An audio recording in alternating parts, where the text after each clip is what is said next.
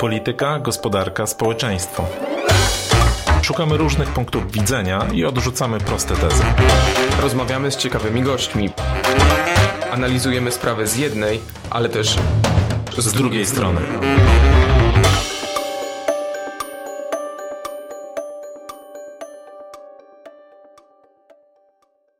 Tomasz Żółciak. Grzegorz Osiecki, a dzisiaj e, naszym gościem jest pan Piotr Bielski, ekonomista, dyrektor Departamentu Analiz Ekonomicznych Banku Santander Polska. Dzień dobry. Dzień dobry. E, nasz podcast nagrywamy w warunkach trochę polowych. Jesteśmy w Sopocie na EKF-ie e, czyli na Kongresie Europejskim Kongresie Finansowym, stąd ewentualne odgłosy, które mogą się pojawiać w tle. I stąd y, prawdopodobnie też mój dźwięk nieco niższej jakości, bo ja z Sopotu właśnie wróciłem, więc działamy w trybie y, totalnie hybrydowym. Y, panie Piotrze, jesteśmy w fazie takiej, której przynajmniej jeżeli chodzi o politykę, to mówi się, że sondażowo następuje często w tym momencie takie odbicie, że poprawiają się nastroje wśród wyborców. A czy to samo możemy powiedzieć o gospodarce? To znaczy, czy wiosna daje powody do optymizmu? Stan obecny i stan, nazwijmy to, spodziewany? No tak i nie. To znaczy, sygnały są mieszane, niestety, muszę to powiedzieć, bo w niektórych obszarach ewidentnie widać, i to już od, od kilku miesięcy, tak naprawdę od późnej jesieni widać tą poprawę, i tu w szczególności mówię o nastrojach konsumentów, i co za tym idzie, yy, głównie aktywności w sektorach usługowych. E, bo tak się jakoś złożyło i to też ciekawe, że nie jest to fenomen tylko polski, ale w ogóle ogólnoświatowy. Wiele się w wielu krajach europejskich, w Stanach Zjednoczonych, w Chinach w zasadzie dzieje się podobna rzecz, czyli e, wyraźnie konsumenci, e, jakby nastroje konsumentów się poprawiają, i oni wydają pieniądze, ale wydają je w taki, z jakiegoś powodu, wszyscy w zasadzie postępują podobnie, czyli wydają je przede wszystkim na usługi. To jakby y, y, konsumenci chcą nie tyle mieć więcej towarów, to co, co doświadczać nowych rzeczy. To trochę pewnie jest takie dziedzictwo tej pandemii, bo jak siedzieliśmy przez dwa czy może więcej lat e, zamknięci w domach, to, to, to już sobie tych towarów nakupowaliśmy, szczególnie towarów trwałych, tak? pralki, lodówki, rowery. Niektórzy nawet może mają ich trochę za dużo. One wciąż jeszcze się nie popsuły. A teraz właśnie otworzy, od jakiegoś czasu no, można podróżować, można doświadczać i to się właśnie dzieje. Więc z jednej strony ta poprawa nastrojów konsumentów trwa, w ślad za tym idą większe wydatki, ale głównie w sektorze na, na, na usługi. Więc... A to może mieć związek na przykład no, z tym, że jest też inflacja wysoka i pewnie ludzie wolą pieniądze wydać niż oszczędzać.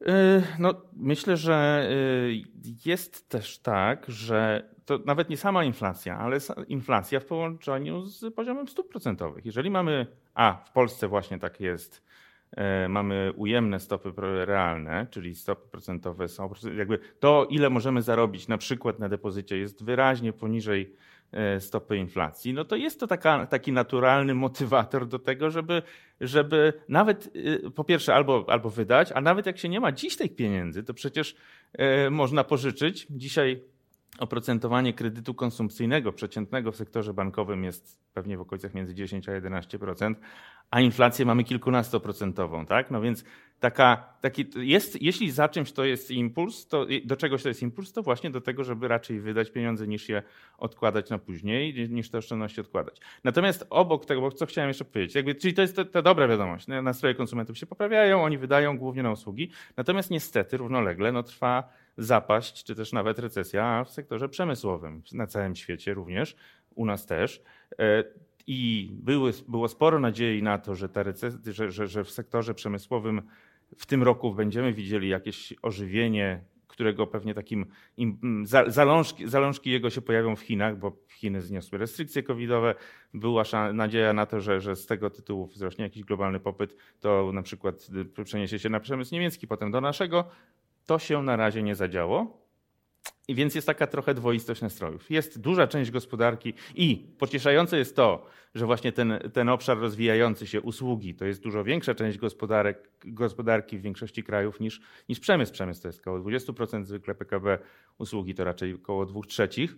Więc ta, ta większa część gospodarki rośnie, mniejsza się kurczy, no ale też pytanie jest, no i są poważne rozważania w tej chwili, jak, jak, trwała, jak trwały to jest układ, bo jeżeli jeżeli by te firmy przemysłowe przez dłuższy czas się zmagały z brakiem popytu i rozwoju, no to może się pojawić w pewnym momencie taka sytuacja, że zaczną na przykład ludzi zwalniać, co na razie się nie dzieje i dlatego też ci konsumenci są tacy optymistyczni, bo bezrobocie jest super niskie, ale, ale jeśli by się pojawiły większe zwolnienia, no to może to zacząć promieniować nam w taki nieprzyjemny sposób na, na całą resztę i na te nastroje konsumentów również. A to na ile to, to jest taki scenariusz, który może zakłócić no, mm, pozytywny scenariusz gospodarczy za nie, nie teraz, a za rok, za dwa, no bo widzimy, że i instytucje międzynarodowe, i sam rząd, i ekonomiści polscy no, prognozują takie wyraźne odbicie w kolejnych latach.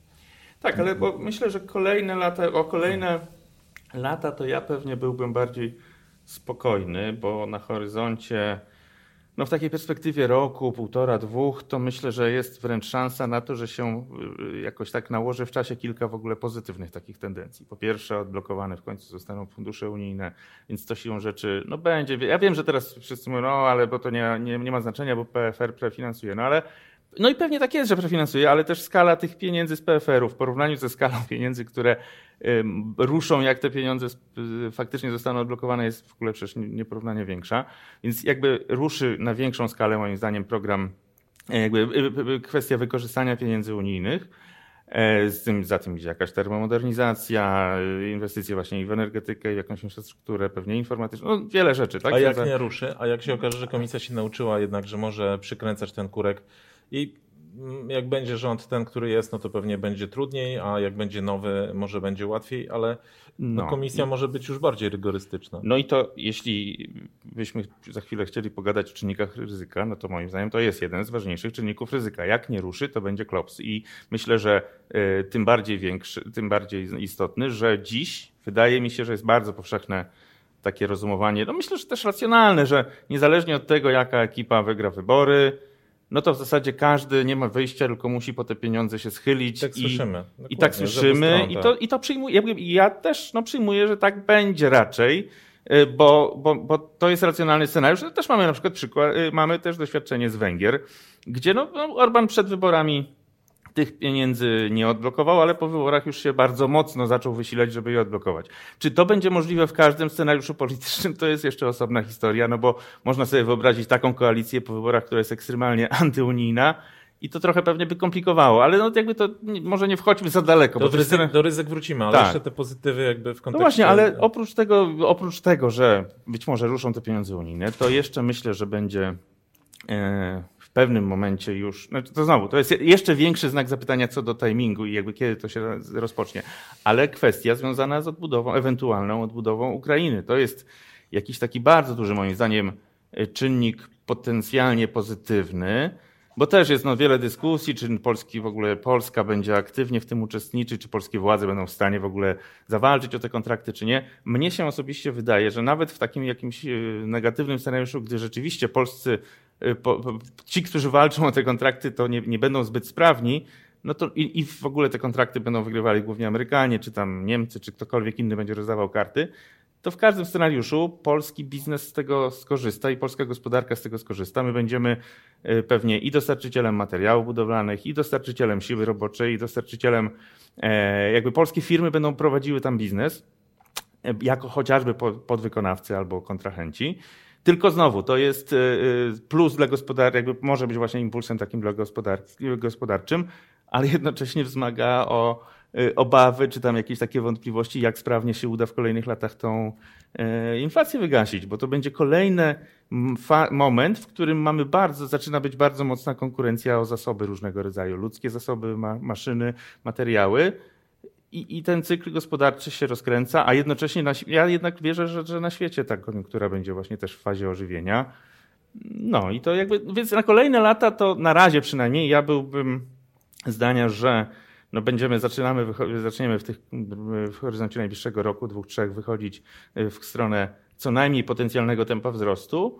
Bardziej się obawiam o te najbliższe kwartały, bo tu widzimy, że już to się dzieje, że jest ta recesja w przemyśle europejskim i, to, i, i ona nie może, bo jak nie może za długo potrwać, ale też moja nadzieja jest taka, że, że, że jednak przeważą te pozytywne trendy, na przykład w usługach, które zaczną właśnie wręcz takie pozytywne sprzężenie zwrotne będzie miało miejsce, a nie negatywne, czyli nie, nie recesja z przemysłu zacznie promieniować na resztę, tylko ten, mhm. ten wzrost, który widać w innych obszarach, zacznie wyciągać gospodarki światowe w różnych krajach z dołka. To ja chciałem pana o dwie kwestie zapytać. Po pierwsze, czy wierzy pan e, w takie e, sugestie, które płyną głównie ze strony rządowej, że e, wskutek tego, tej tendencji spadkowej, jeżeli chodzi o poziom inflacji, pod koniec roku wylądujemy gdzieś w okolicach inflacji jednocyfrowej? A druga kwestia, no w, w 5-6 czerwca zebrała się Rada Polityki Pieniężnej, która no, postanowiła otrzymać stopy procentowe NBP na niezmienionym poziomie. Jak pan ocenia te e, decyzje? No więc co do tego, tej, tej decyzji obecnej, to nie ma żadnej niespodzianki, no bo to na razie nie pojawiły się żadne e, nowe czynniki, które mogłyby wytrącić Radę Polityki Pieniężnej z tego trybu takiego wyczekiwania czy wstrzymania, w którym jest już od, od, od września.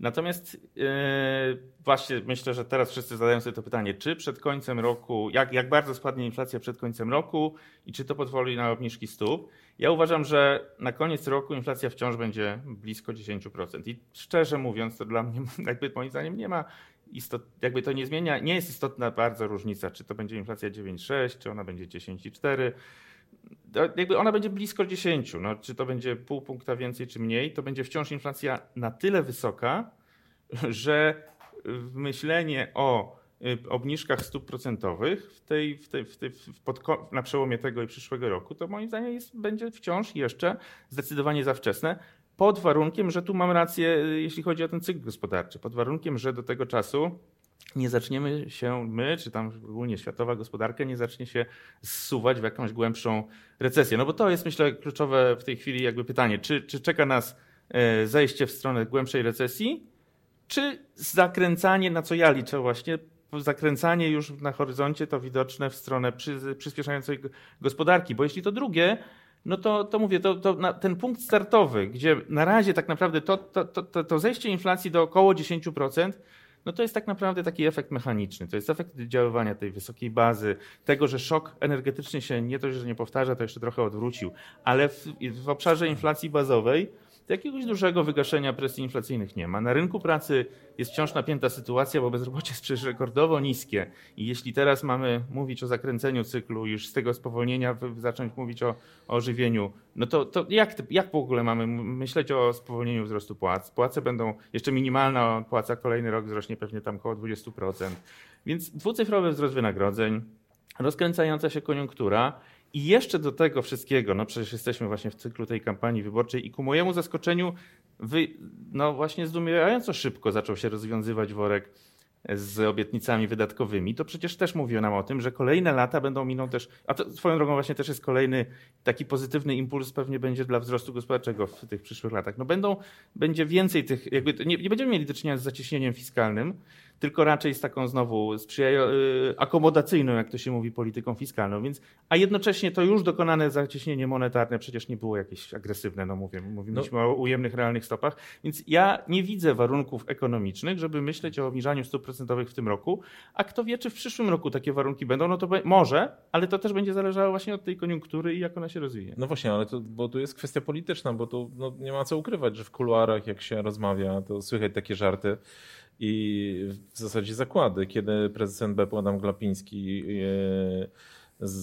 zadekretuje, czy obwieści obniżkę stóp, czy to będzie we wrześniu, czy w październiku. I oczywiście wszystko to ma mieć kontekst wyborczy, tak? Znaczy, że e, prezes NBP miałby to zrobić po to, żeby elektorat jakby e, no, zagłosował na obecną rządzącą opcję i czy pan się takiej interwencji politycznej spodziewa de facto? No, no sam jak już tu już jesteśmy, to biegłem parę razy na mole, żeby zobaczyć, czy tam nie ma jakichś sugestii z tej, z tej strony, ale nie znalazłem prezesa, więc nie wiem. Ale ja, bym, ja patrzę na to w ten sposób. Ja, może, to jest, może to jest bez spojrzenia, jakby ja nie ukrywam, jakby ja nie, nie, nie twierdzę, że ja rozumiem polityczną kalkulację za tym stojącą, ale jakby dla mnie ta polityczna kalkulacja się po prostu nie za bardzo spina. To znaczy, jak... Mm, ten uzysk polityczny, który miałby być, e, wynikać z tej obniżki stóp przed wyborami, mnie się wydaje, że jest co najmniej dyskusyjny, a jednocześnie wydaje mi się, że. Bo rozumiem, ekipa... że kredytobiorcy i tak tego nie odczują znaczy, jakoś. To, to jest jasne, że nie odczują, nie zdążą tego odczuć w portfelu. Swoją drogą, oni już pewną ulgę, można powiedzieć, że już odczuwają z samego tego gadania o obniżkach. Być może właśnie trochę tak właśnie jest, że po to jest to gadanie, że, że e, przecież WIBOR czy te, y, a od WIBOR-u zależy w dużej części właśnie oprocentowanie kredytów, wielu kredytów, no to WIBOR trochę się już zaczął obniżać właśnie dlatego, że ten rynek finansowy no, antycypuje te obniżki stóp. Ale to nie znaczy moim zdaniem, że te obniżki faktycznie nastąpią. Ja, no jakby wiele jest tego narzekania na komunikację Polskiego Banku Centralnego i nie bez powodu, bo ona rzeczywiście jest, no tak bardzo delikatnie mówiąc, to jest jakby tam, tam jest dużo chaosu.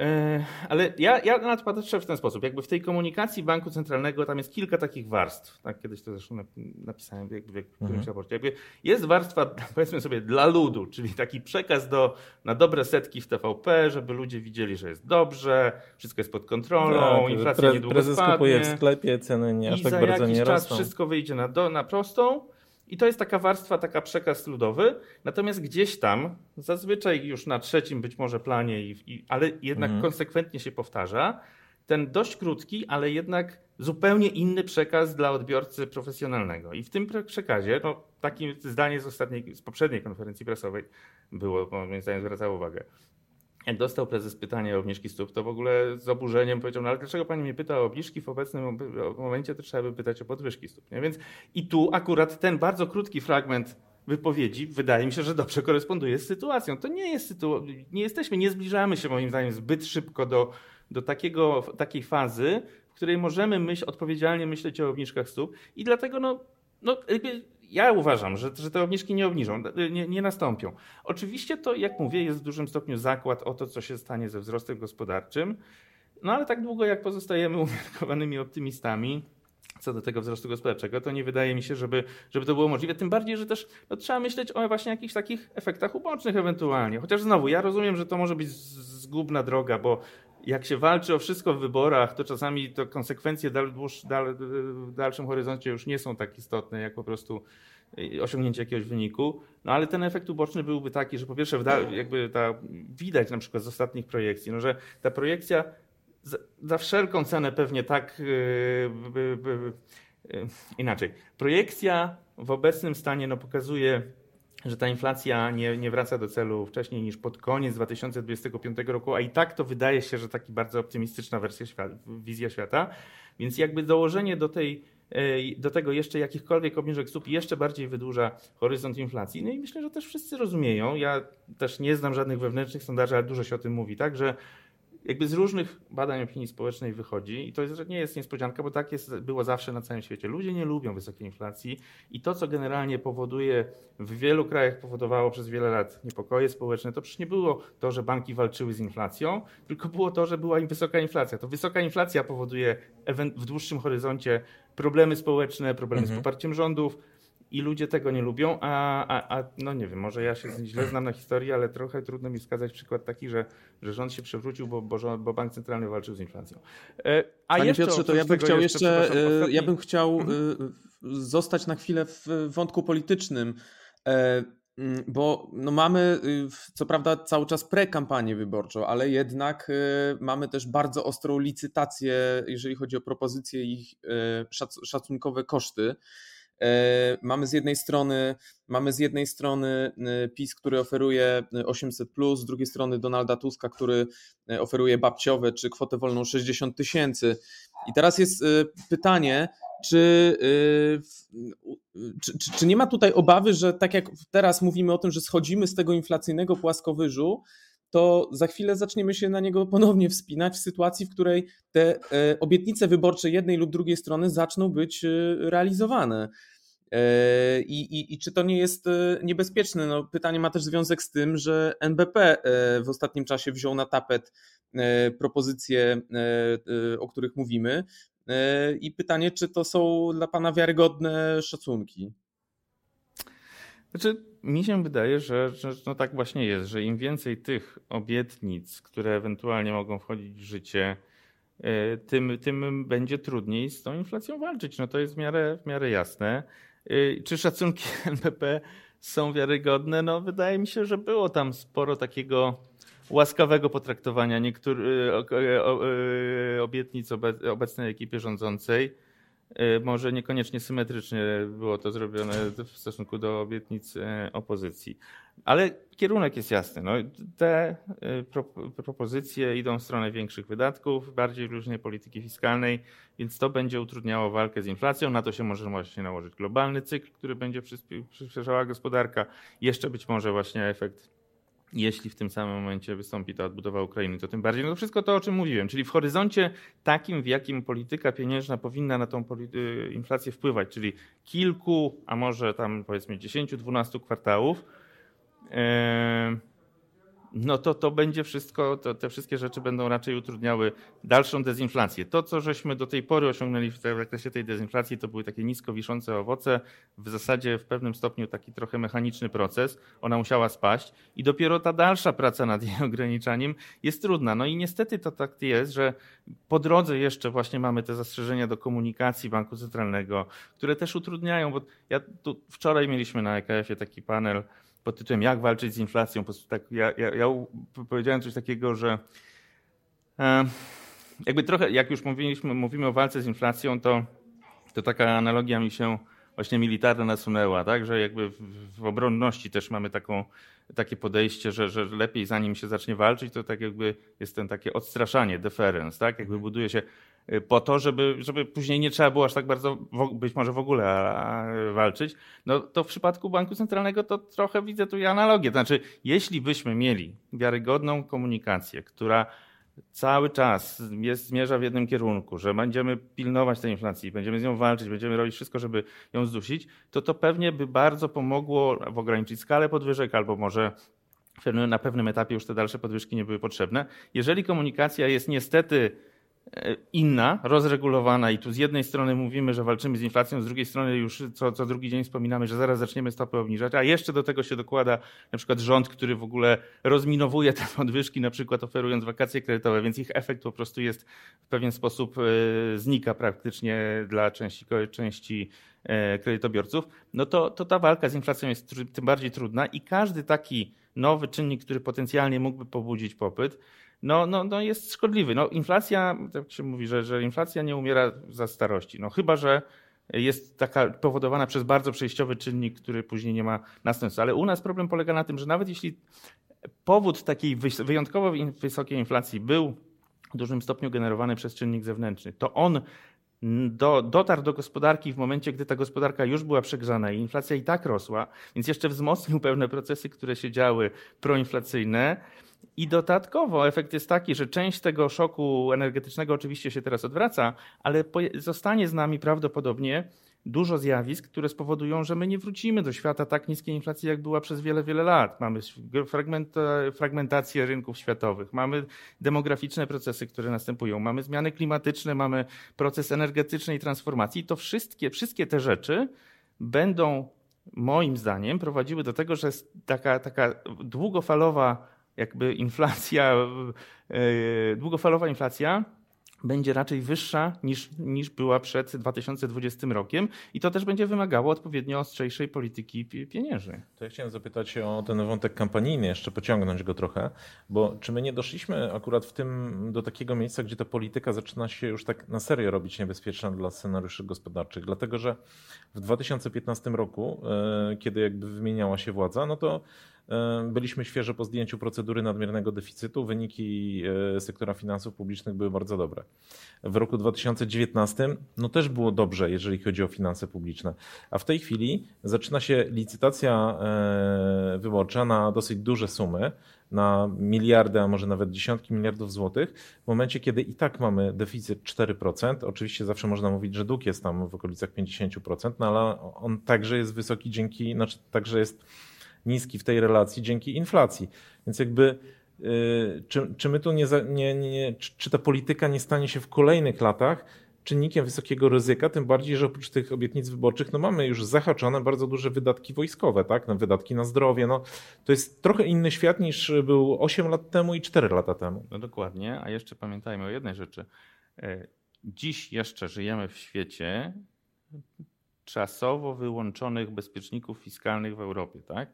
Bo w momencie jak wybuchła pandemia, no wszyscy stwierdzili, że lepiej zalać świat długiem, no bo nie wiadomo co. I to moim zdaniem było w sumie słuszne, bo, bo nie wiedzieliśmy w ogóle, co się będzie działo. Pandemia, potem wojna, jakby było duża emisja, e, było, były duża ekspansja fiskalna, emisja długu bo nie wiadomo było e, co, co dalej, więc lepiej było pewnie zrobić więcej tych emisji niż, niż mniej. I no, na jakiś czas wyłączono te reguły fiskalne w Europie, prawda? No ale ten czas właśnie się kończy i teraz w kolejne lata my wejdziemy, za, znaczy za chwilę wejdziemy w okres, kiedy już wracamy do reguł fiskalnych. One też swoją drogą jest dyskusja, bo niektórzy mówią, no nasz rząd na przykład przekonuje, że one w ogóle powinny być inne te reguły fiskalne, może powinniśmy w ogóle wyłączyć te wydatki na armię, no ale chyba w Europie nie jest tak, że, że, że te, te, te postulaty wyłączenia wydatków na armię znajdują powszechne zrozumienie i my wrócimy y, do reguł fiskalnych, które nas znowu będą obowiązywać. Tylko to, tak jakbym powiedział, z jednej strony to jest trochę moim zdaniem pocieszenie, bo dlaczego, no, no moja diagnoza taka jest przynajmniej, dlaczego myśmy mieli przez ostatnie, te, te poprzednie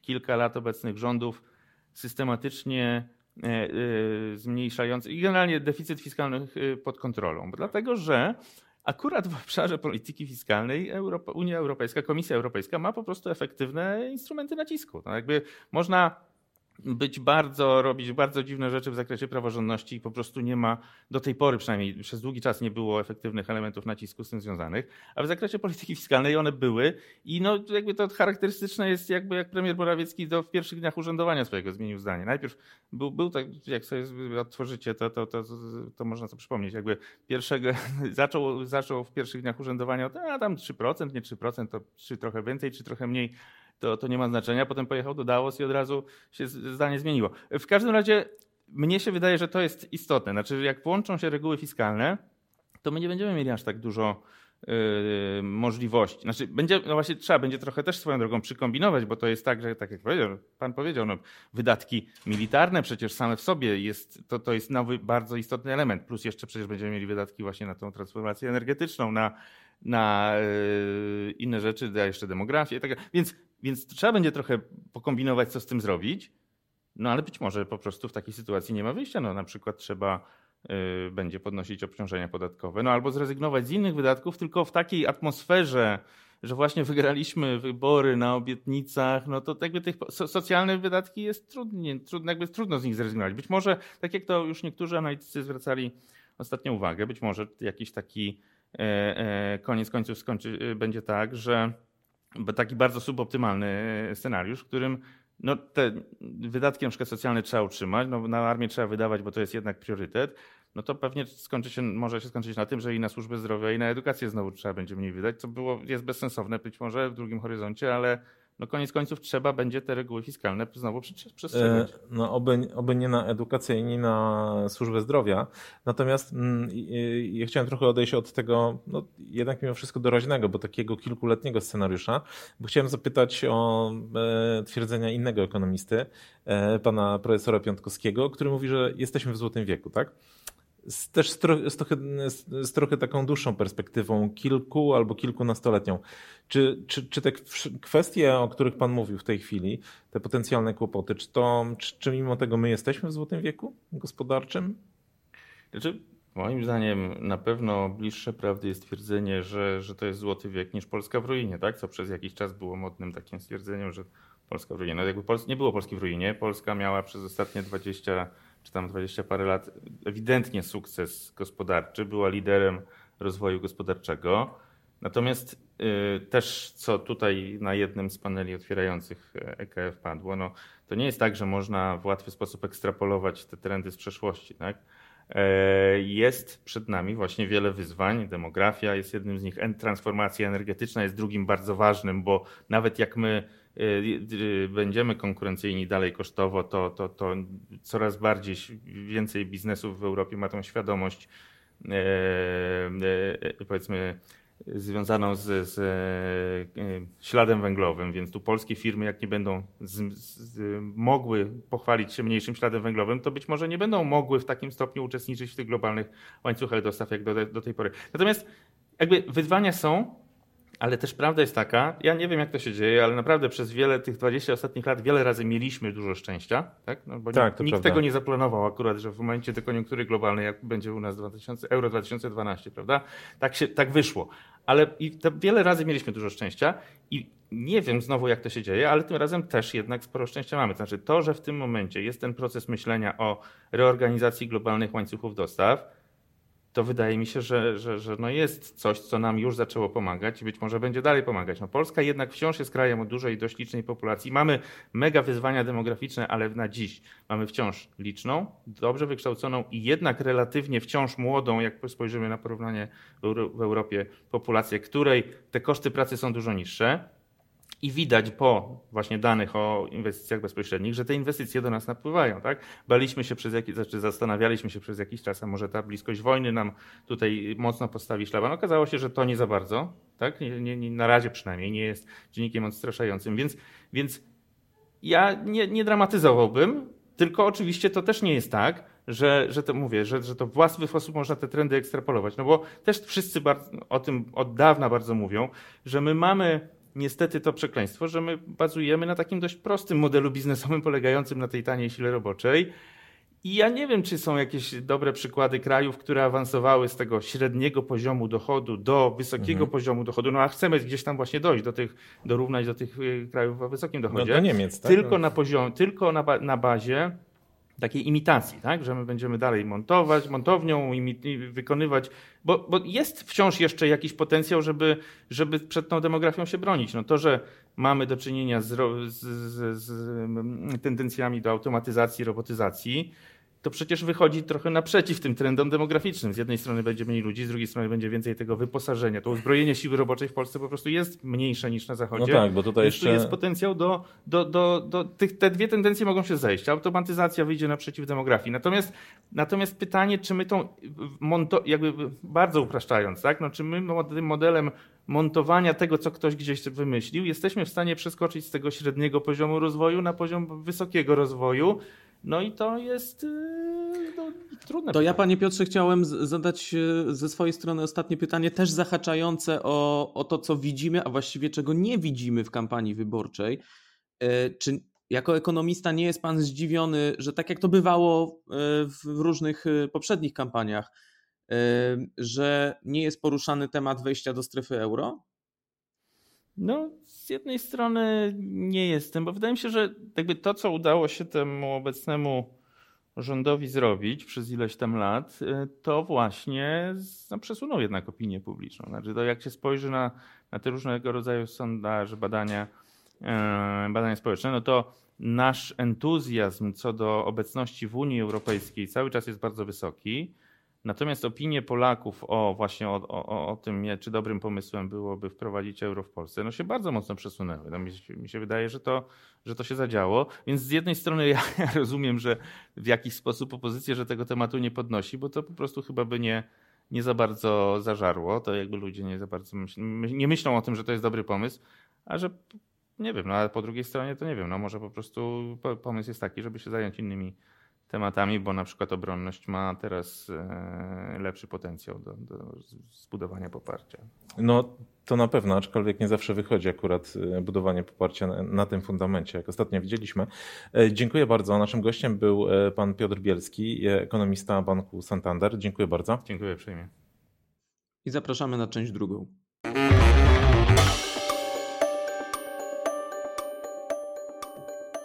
Witamy w części drugiej. E, dużo się działo ostatnio e, w polskiej polityce.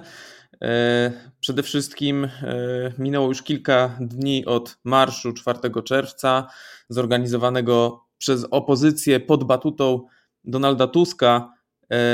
I chyba możemy mówić o mm, frekwencyjnym sukcesie. Pytanie, czy możemy mówić o sukcesie politycznym. I chyba najważniejsze pytanie, jakie tutaj e, wybrzmiewa, to czy ten płomyk, który opozycji udało się właśnie rozniecić, e, płomyk mobilizacji e, własnych wyborców, czy uda się go podtrzymać jeszcze przez co najmniej kilka miesięcy, bo przecież wybory dopiero w październiku. No, może będziemy mieli w październiku następny marsz, tego nie możemy wykluczyć. E, jeżeli chodzi o te efekty tego marszu, to myślę, że trzeba je podzielić na jakby mm, takie skutki, e, dwa rodzaje tych skutków. E, po pierwsze, sama manifestacja na pewno była rekordowa, czegoś takiego chyba nie widzieliśmy wcześniej. Szacunki są różne tego, ile się pojawiło osób na ulicach Warszawy. No, powiedzmy od 100, 150 tysięcy, licząc ostrożnie według szacunków nieoficjalnych policyjnych, bo e, lider Platformy Donald Tusk podawał pół miliona, a mecenas Roman Giertych nawet milion, ale mm, ciężko to, to, policzyć głównie dlatego, że gdyby to była manifestacja no, taka, która sobie przeszła z punktu A do punktu B, no to to nie byłoby takie trudne, ale przecież tam tych ludzi było tyle, że mimo tego, że manifestacja o 15 doszła na Plac Zamkowy, czy tam po 15, to tak naprawdę jej jakby y, y, reszta dochodziła gdzieś w okolicach, nie wiem, 17. No, naprawdę to było mm, bardzo dużo ludzi na tych ulicach, które były wszędzie dookoła, więc te szacunki, które mówią pewnie o 300-350 tysiącach, tutaj ciężko nam obliczyć, tak? ale wydaje się, że ona była naprawdę bardzo, bardzo duża. Jakie to ma znaczenie? No bo po pierwsze, pokazuje to, że Platforma, a konkretnie Donald Tusk, no bo to warto pamiętać, że to była jego osobista inicjatywa, potrafią e, mobilizować e, olbrzymie masy wyborców. E, co z jednej strony mogło nie wydawać się aż tak zaskakujące, no bo nawet kilka tygodni temu, jak ktoś mógł przeanalizować, że to będzie 4 czerwca, że jak pogoda będzie dobra, że są duże resentymenty antypisowskie w elektoracie Platformy i nie tylko w elektoracie Platformy. No i do tego był taki czynnik, którego nikt nie brał pod uwagę, czyli e, ten taki dopalacz jeszcze na ostatniej prostej e, komisja do spraw wpływów rosyjskich, którą, której, której powołanie podpisał prezydent, a potem jakby no, de facto rakiem się wycofał, częściowo przynajmniej z tej decyzji no to, to oznacza duży sukces PO. I teraz sami widzieliśmy to w sondażach, e, już w odniesieniu do tej komisji rosyjskiej, ale efekt po manifestacji może się powtórzyć, że przynajmniej w pierwszym momencie to oznacza nie jakby nowych wyborców, a to oznacza podział, nowy podział tortu wewnątrz opozycji, czyli wzmocnienie platformy, osłabienie lewicy i trzeciej drogi. No i y, z punktu widzenia platformy, to jej takiego etapu kampanijnego, dążenia do tego, żeby y, no, wyjść ponad 30%, to to na pewno jest sukcesem, tak? bo oni wyraźnie tu się wzmocnili. Natomiast y, platforma będzie miała ból głowy, jeżeli się okaże, że na dłuższą metę jej sukces nie jest sukcesem innych opozycyjnych partii, no bo to może doprowadzić w skrajnym przypadku na przykład do zepchnięcia trzeciej drogi pod próg. Więc myślę, że w tej chwili jakby liderzy wszystkich ugrupowań analizują to, co się stało. Najbliższe tygodnie to będą takie y, momenty gorączkowych narad i jakby szacunków tego, co zrobić w końcówce kampanii i jak zagrać oraz nie wykluczam tego, że wróci temat jednej listy. Nie wiem, czy ty się z tym zgodzisz akurat. Na pewno sytuacja e, sondażowa, e, która się ujawnia w ostatnich dniach, e, sugeruje, że temat jednej listy gdzieś tam w pewnym momencie może wrócić. To jeszcze nie osiągnęło moim zdaniem jeszcze takiego limitu spadku tego poparcia. Myślę, że w momencie, kiedy to poparcie dla trzeciej drogi będzie oscylowało wokół progu 8%, który obowiązuje koalicje wyborcze, E, no to spowoduje, że e, trzecia droga zacznie szukać e, nowej drogi. Zresztą mieliśmy niedawno wypowiedź wicemarszałka Sejmu Piotra Zgorzelskiego, który no, nie wykluczał, jak rozumiem, w pewnych warunkach sojuszu nawet z Konfederacją. Chociaż ja bym to na dzisiaj, na teraz traktował jako taką formę straszaka, żeby, żeby jednak przy podziale tego tortu trzecia droga była traktowana poważnie, jako poważny gracz. W naszym sondażu, który e, niedawno publikowaliśmy na początku czerwca, e, widać było, że trzecia droga w porównaniu do poprzedniego badania, e, z bodajże miesiąc wcześniej wykonanego, straciła 3 punkty procentowe mniej więcej. Są sondaże inne, które wykazują, że ten spadek jest jeszcze, jeszcze bardziej widoczny.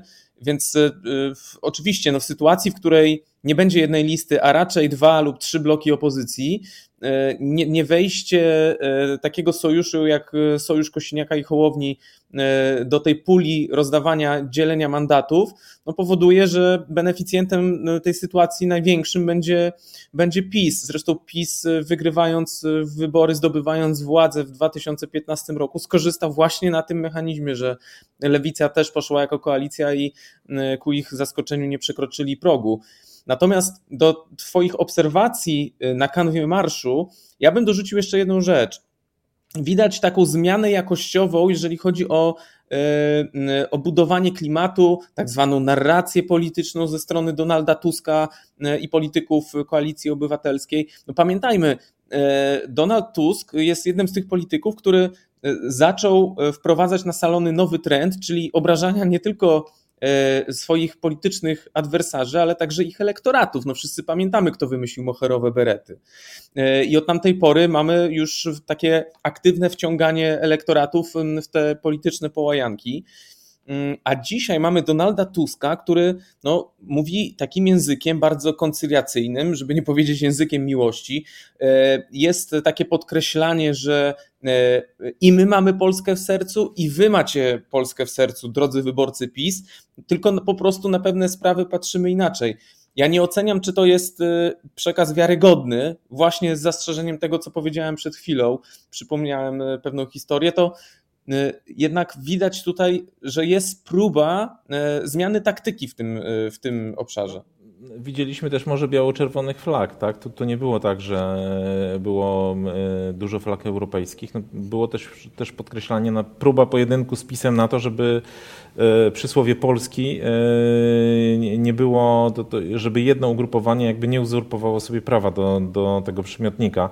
Więc z tego punktu widzenia, to, a, a jeżeli chodzi o to, co mówisz o Donaldzie Tusku, no to on akurat jest politykiem, który bardzo umiejętnie potrafi dysponować zarówno językiem miłości, jak i językiem twardości. Jakby umiejętnie dozuje to, to e, kiedy chce i do celów, jakie chce osiągnąć. Natomiast Myślę, że w tej chwili to, to, to, co mi się rzuciło w oczy z kolei, to to, że no PiS nie, nie miał za bardzo dobrej odpowiedzi na to. Ja wiem, że trudno jest mieć dobrą odpowiedź na, na, jakby, na tak olbrzymią manifestację, można zorganizować własną, e, ale jakby na to trzeba czasu i pytanie, co jeżeli ona nie będzie aż tak e, duża jak ta, a przecież jakby no PiSowi trudniej by było mobilizować wyborców, ponieważ nie ma co ukrywać, że dużą część jakby tej mobilizacji zrobiło to, żeby to była manifestacja przeciwko PiSowi. E, PiS jest u władzy, więc trudno, żeby robił manifestację przeciwko samemu sobie, a przeciwko opozycji to byłby jakiś bardzo, bardzo dziwny twór, a sama manifestacja poparcia nie ma pewnie takiego potencjału.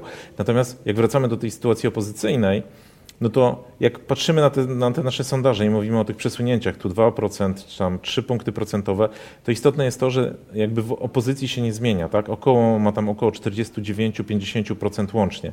I tak naprawdę e, jakby celem opozycji powinno być teraz podbicie tego powyżej 50%, bo to będzie pokazywało, że, e, no, że ten marsz stał się czymś więcej niż e, takim boosterem dla Platformy Obywatelskiej i dla jej wyników osobistych, tylko że jakby e, dał, e, no, dał takie przyspieszenie całej opozycji. O czymś takim mówił Antoni Dudek dla nas, tak? że to, to jest z tego punktu widzenia to może być istotne. Jeżeli okaże się, że skorzysta na tym cała opozycja, no jeżeli nie, no to, to cała opozycja może mieć problem po wyborach, o czym mówiliśmy. E, oczywiście sytuację będziemy na bieżąco obserwować, no tym bardziej, że jak sami Państwo widzą, obserwując e, trochę politykę, e, no sytuacja jest bardzo dynamiczna i, i tak naprawdę na ten moment, patrząc na badania, na sondaże, to chyba możemy powiedzieć, że wiemy, że nic nie wiemy. Dziękujemy bardzo. Do usłyszenia w kolejnym podcaście. Grzegorz Osiecki i Tomasz Żółciak. Polityka, gospodarka, społeczeństwo. Szukamy różnych punktów widzenia i odrzucamy proste tezy. Rozmawiamy z ciekawymi gośćmi. Analizujemy sprawę z jednej, ale też z drugiej strony.